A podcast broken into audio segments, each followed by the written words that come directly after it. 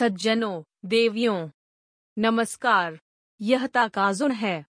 आज भविष्य के लिए ज्ञान जोड़ें।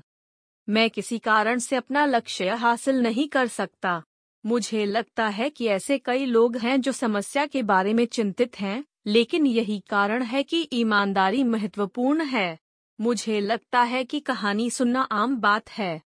यह मामला होना चाहिए और ईमानदारी। एक ऐसा व्यक्तित्व है जो चीज़ों को लगातार करने में अच्छा है, इसलिए यह स्वाभाविक है कि आप अपने लक्ष्यों को प्राप्त कर सकते हैं।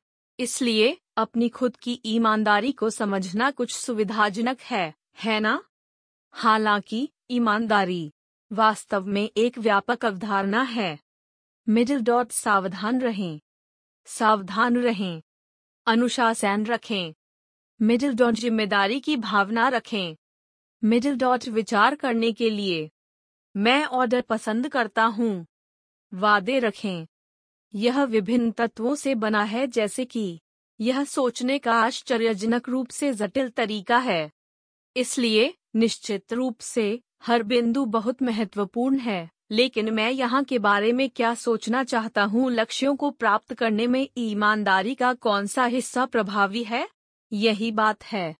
इसमें कोई संदेह नहीं है कि उच्च अखंडता वाले लोगों के पास एक उच्च लक्ष्य उपलब्धि दर है, लेकिन क्या यह वास्तव में ज़िम्मेदारी की भावना के लिए धन्यवाद है? क्या इसलिए कि हम चौकस हैं? यही समस्या है। यह एक उन्मत्त तर्क की तरह लग सकता है, लेकिन एक बार जब आप वास्तविक बिंदुओं को जानते हैं जो लक्ष्यों को प्राप्त करने में प्रभावी होते हैं तो मुझे लगता है कि उत्पादकता में वृद्धि करना आसान है यदि आप जानबूझकर उस बिंदु का विस्तार करते हैं।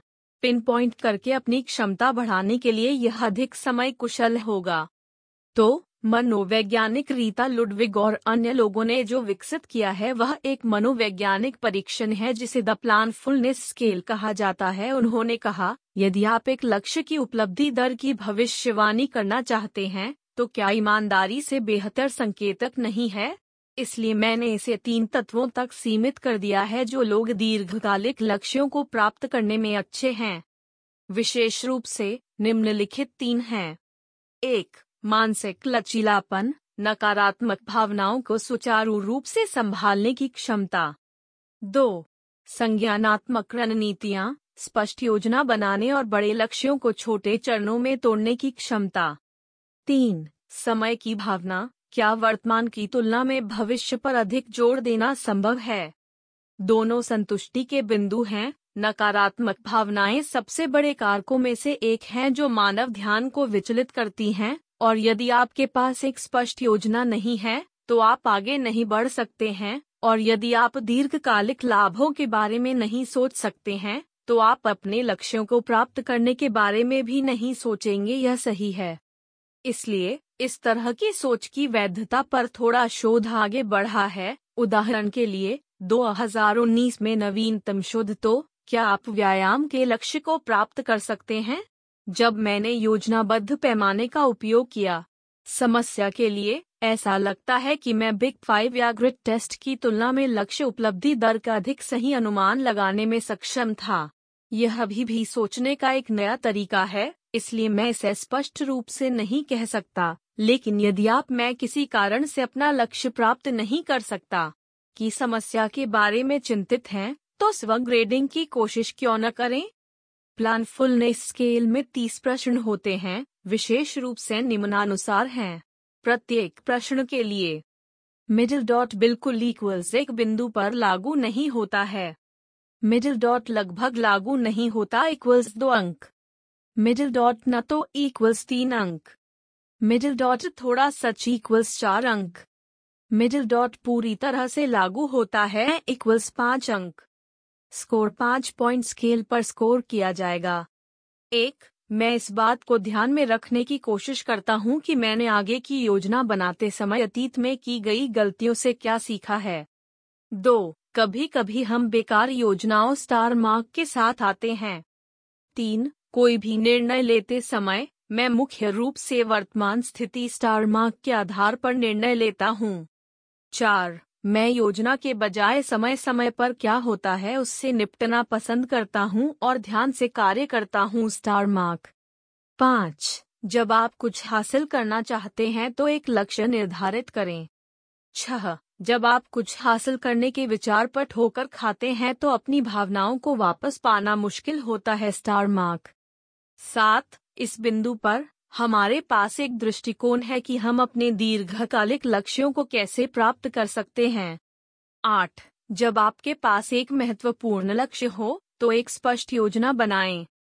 नौ, यदि लक्ष्य प्राप्त करने की प्रक्रिया में कोई बाधा है तो लक्ष्य के बारे में सोचें और फिर से ध्यान रखें दस दैनिक कामों को करते समय दीर्घकालिक लक्ष्यों को प्राप्त करने के मार्ग से विचलित करना आसान है, स्टार मार्क। ग्यारह, आप शायद ही इस बारे में सोचें कि आपका भविष्य स्टार मार्क क्या रखेगा। बारह, हर दिन एक समान दिनचर्या को दोहराने से आप रुट महसूस कर सकते हैं। तेरह, ऐसे समय होते हैं जब अपनी योजनाओं स्टार मार्क के साथ आगे बढ़ना मुश्किल होता है। चौदह। मैं अपना अधिकांश समय और ऊर्जा खर्च करता हूँ कि मैं भविष्य में जो चाहता हूँ उसे पाने की कोशिश कर रहा हूँ। पंद्रह। आप अपने लक्ष्यों को प्राप्त करने के लिए हर दिन थोड़ा थोड़ा करके कार्यों को पूरा करते हैं। सोलह। जब आप अपने लक्ष्य पर ध्यान केंद्रित करते हैं तो आप प्रलोभन पर जीत सकते हैं। सत्रह। अक्सर किसी के लक्ष्यों को प्राप्त करने के लिए स्पष्ट साधनों के बारे में सोचते हैं। अठारह। मुझे शेडल स्टार मार्क पर जाने के बजाय बेतरतीब ढंग से कार्य करना पसंद है 19. यहाँ तक कि कठिन और निर्बाध कार्य भी किए जा सकते हैं यदि वे आपके लक्ष्यों को प्राप्त करने में आपकी सहायता करते हैं 20. भविष्य के लक्ष्यों स्टार मार्क पर ध्यान केंद्रित करना कठिन है 21. एक विस्तृत योजना स्टार मार्क बनाना तनावपूर्ण है 22. यदि लक्ष्य की दिशा में काम कठिन और परेशान है तो काम रोक दिया जा सकता है, स्टार मार्क। तेईस कभी कभी हम अपने लक्ष्यों से विचलित करने वाली स्थितियों को बेहतर बनाने के लिए पिछले अनुभवों को देखते हैं। चौबीस, आप जल्दी से समझ सकते हैं कि अब आप जो कर रहे हैं वह भविष्य के लक्ष्यों से जुड़ा हुआ है। पच्चीस, भविष्य स्टार मार्क की भावनाओं पर वर्तमान की खुशी को प्राथमिकता दें। छब्बीस। एक बड़ी परियोजना पर काम करते समय इसे छोटे चरणों में तोड़ दें। सत्ताईस। जब आप आज के कार्यों के बारे में सोचते हैं तो सोचें कि कल के संयोजन के लिए इसका क्या अर्थ है। अट्ठाईस। आप आसानी से याद कर सकते हैं कि आप अतीत में कौन से लक्ष्य हासिल करने में विफल रहे। उनतीस। यदि आप लक्ष्य की ओर बढ़ते समय कोई गलती करते हैं तो आप इसे विफलता स्टार मार्क के रूप में देखेंगे। तीस, कभी भी दीर्घकालिक लक्ष्यों के बारे में सोचने में समय न बिताएँ स्टार मार्क स्कोरिंग विधि। हर चीज़ में स्कोर जोड़ने के बाद, स्टार मार्क पाँच अंक, एक अंक। चार अंक, दो अंक। तीन अंक, दो अंक। दो अंक दो अंक। दो अंक, चार अंक। एक अंक, पाँच अंक। वाले केवल उन लोगों के स्कोर को उलट दें। उसके बाद, निम्न में से प्रत्येक तत्व के लिए औसत स्कोर प्राप्त करें। किसी न किसी गाइड के रूप में, यदि प्रत्येक तत्व का औसत तीन दशमलव पाँच अंक से कम है तो शायद थोड़ा कम। यह ऐसा ही है। यह जांचना एक अच्छा विचार है कि कौन से तत्व कमज़ोर हैं और फिर सचेत रूप से प्रशिक्षित करें। मानसिक लचीलापन। अंक छह नौ, दस तेरह, सोलह, उन्नीस, बाईस, चौबीस, सत्ताईस, उनतीस। जोड़ें। कम अंक वाले लोग अक्सर भावना नियंत्रण में अच्छे नहीं होते हैं, इसलिए डिटैच्ड माइंडफुलनेस उपयोगी होना चाहिए।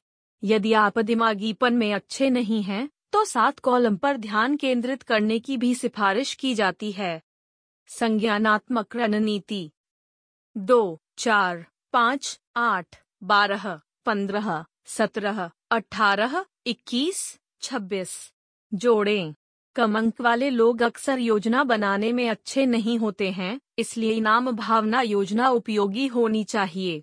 बेशक इप्जेन प्लानिंग जैसी मूल बातों से अवगत होना अच्छा है। समय की भावना। एक, तीन, सात, ग्यारह, चौदह, बीस, तेईस, पच्चीस, अट्ठाईस और तीस। जोड़ें। कम अंक वाले लोग अक्सर दीर्घकालिक परिप्रेक्ष्य में खड़े होने में अच्छे नहीं होते हैं, इसलिए इनाम भावना योजना प्रभावी है। हर व्यक्ति में अपना जीवन बदलने की शक्ति होती है। आज सबसे छोटा दिन है। आय ज्ञान के साथ कार्रवाई करें और अपने भविष्य के लिए आगे बढ़ें। यदि आप एक सज्जन और एक महिला हैं जो कहती हैं कि यह अच्छा था तो कृपया हमें एक उच्च रेटिंग दें और चैनल की सदस्यता लें। फिर फिर से।